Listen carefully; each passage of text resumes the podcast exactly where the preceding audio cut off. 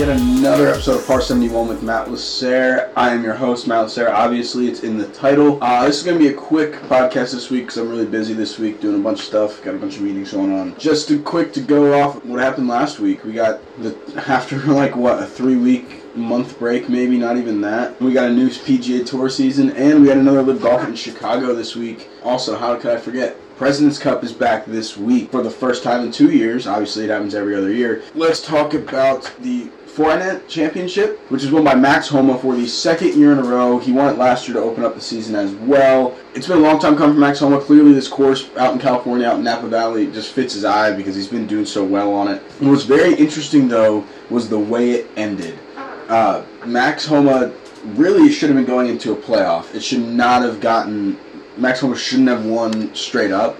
Danny Willett actually three putted from five feet to lose the tournament. Uh, let's like let's look at round four. Yeah, Danny Willett's stroke gain putting was negative .79, and Danny Willett's was plus .8. So there's your difference in the final round right there. The one stroke is literally right before your eyes, right there in the stats. Like as always, it is not hard to find. Um, but again, in general, Max Homa, this has been a long time coming. He's been playing really well. So his last win again was last year at the same championship. For some reason, it's called 2023, and last year's was 2022. It's kind of confusing considering what year we're in now.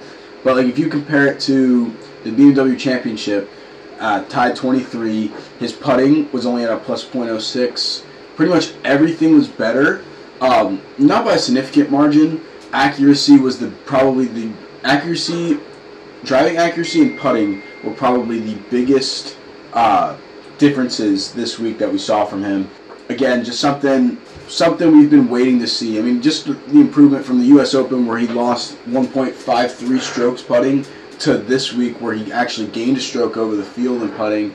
I mean, and, and his approach. His approach is also the biggest difference because in at the BMW Championship, FedEx St. Jude Championship, and the British Open, he lost strokes on his approach shot every single one of those weeks. But now we're looking at this week, and he's gaining 0.65 strokes. So I mean, it's just the total improvement is pretty much all across the board. His best putting week was the 2021 Arnold Palmer Invitation, where he gained two strokes, and after that was the 2020 PGA Championship. Like he's been a good putter. His worst one was all the way back in 2015 at Colonial. Like he hasn't lost a full stroke putting at all since let's see, it's 2017.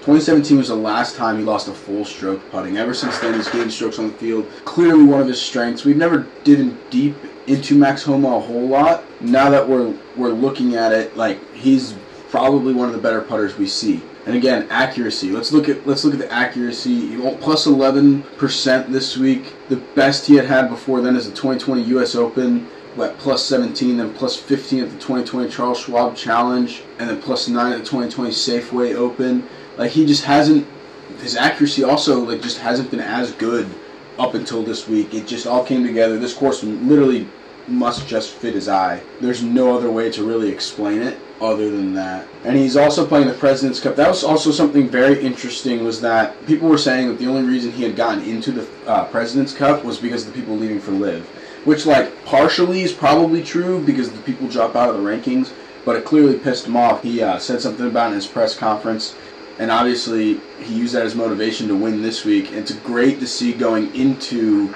the President's Cup that he has this going. I mean, I don't think there's any way the U.S. does not win the President's Cup. Let's see. Let's look at these teams again. I know we did it last time two weeks ago. Uh, I hope you guys were good in that week off. I uh, I felt like I needed it. I'm still busy right now. So I mean, just look at. So I'll read off the teams for the President's Cup. Transition into that. Again, Max Homa, great week. One in Napa Valley for the second straight year. Uh, we'll see if he continues the season and he actually maybe we'll finally see a major from him this year. Who knows? Uh, I hope so. I, Max Homa is clearly one of the fan favorites we have on tour. So I mean, hopefully we see this more from him. It'd be great to.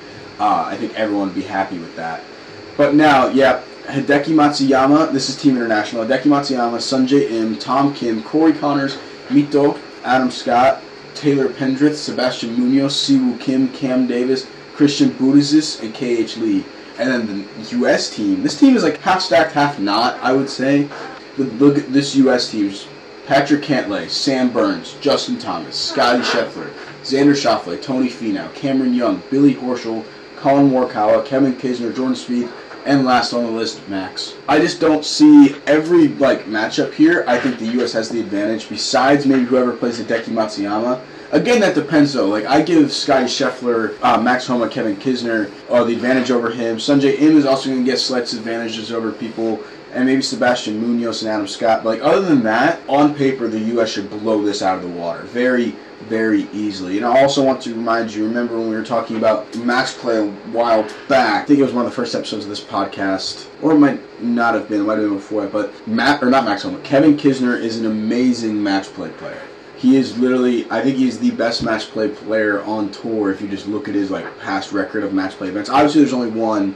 So yeah, career singles record. He is 22 7 and 2 so i on like he should be given the advantage during anyone let's just see if there's anyone corey Conners, he played in the 2022 wgc match play uh, who's on team international one of his losses is actually to hideki back in 2016 at the wgc dell match play again at austin country club his foursome records or four ball foursome is 2-0 and 1 like again this guy like really barely loses for all the match plays he's had. He does not lose. This is act. This is second second President's Cup from what I'm looking at.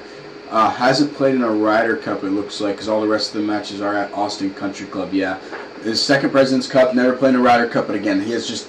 He's one of those players who's always up there in the Dell match play. He is one of the best, if not the best, match play player on tour consistently and it's just hard to argue with that record. Hideki's is 11, 11, and 3. So again, like no one, and he has more matches than Kisner, and he's 11, 11. He's 500. The best winning percentage, everything has to go to Kisner, and that's who you have to watch out for during this uh, this event. Now, to round up, like I said, this is gonna be a quick podcast because I'm busy. I gotta, I got stuff to do today, a lot to do today. This was one of the many things on my list because I, I like talking to you guys. I like getting this out. I like t- talking golf for as much as I can when I get the time. And I'm actually playing my first tournament on Sunday in like five years, so that'll be fun. Where's it going? LIV Golf, LIV Golf Chicago. Once again, LIV putting on a show, got concerts there, got everything going on. Uh, and Cameron Smith takes home the dub. Uh, if you look at Cam Smith, the money that he's won this year, it's insane. Between the British Open, LIV, and the Players, he that LIV was the highest at four million, but each of those are like two to three million dollar wins at his bank account this year just going up and up and up. It's got to be. I mean, you can't include LIV for like PGA Tour money list, obviously, but if you could, it would be right there with one of the most money players made just off tournaments, not the guaranteed money, the contracts, just off of tournaments that a player has made in a year. His has got to be easily top five. So Scheffler set the record this year at. Well, this was before the playoffs. He has won 12 million this year with all of his wins. I mean, you look at four wins there. You go around three point for Cameron Smith he's right around. He's going to be right around the same number, if not more. So again, you can't count. You technically can't count Lillard. I guess it's an unfair advantage because it's four million dollars to win. There's no purse like that on the tour. He is up there now. Like it, it just this has got to be one of the most winningest seasons we've seen. But the fact that he's on LIV, no one's to say that, right? Uh, I only saw one Instagram post about it. No one actually talking about how Cam Smith won. They are a little bit, but just LIV isn't getting the attention yet. They need a TV deal. He needs to get off of YouTube. That is the major, major thing right now for them. If they can get a TV deal, LIV is home free, LIV is good to go. That's what we're looking at, and honestly, I hope they can. Greg Norman has been saying they're looking at it, but you have to think about it as who has it. So it can't be NBC or CBS. They both have huge ties with the tour. Those are out. The people on ESPN haven't said anything. Maybe they don't know anything. They also have ties with the tour. So it can't be it can't be ESPN. It can't be NBC. It can't be CBS and also obviously ABC with ESPN. So those those networks are out. But Fox has done the U.S. Open. Did it for a few years, but then they dropped out of it, gave it back to NBC because they realized there was no money in it for them, and they couldn't make money off of it. So I don't know if Fox is the biggest one that you could see try to get it. Maybe it goes on FS1, maybe it goes on Fox Sports, or like something that's smaller than the main region, main, the main uh, national network. But that's their that's the biggest name that could come to mind of probably has the best chance of getting live just because they don't have PGA Tour ties and all that kind of stuff. And then imagine the purse money going up because now there'll be more money coming in if they get a TV deal. This is all stuff that, again, and also live leaderboards are starting to look more and more like PGA Tour leaderboards and like elite PGA Tour leaderboards. You have Cam Smith, Peter Uihlein, again, that's a name I don't know, but he had a good week. Then you got Dustin Johnson, Sergio Garcia, Joaquin Niemann, Louis Oosthuizen, and Charl Schwartzel. Phil Mickelson finally in the top 10 live. Chase Koepka, not Brooks Koepka. Bryson DeChambeau, Cameron Tringale, Patrick Reed. These are all people in the top 15. Like you can't tell me this isn't looking like an elite leaderboard now, and the PGA Tour shouldn't be scared. You can't tell me that. And I think more players are going to start leaving. Like we'll just see how it goes, but don't be surprised if more players start leaving because I mean this is starting to look like something big. Who knows what's going to happen here? I think if I'm the PGA Tour, I'm scared. I really am scared. So we'll see what happens. Uh, but again, yep, that's all I got for this week. Like I said, it was going to be a quick, uh, quick uh, podcast this week. But yeah.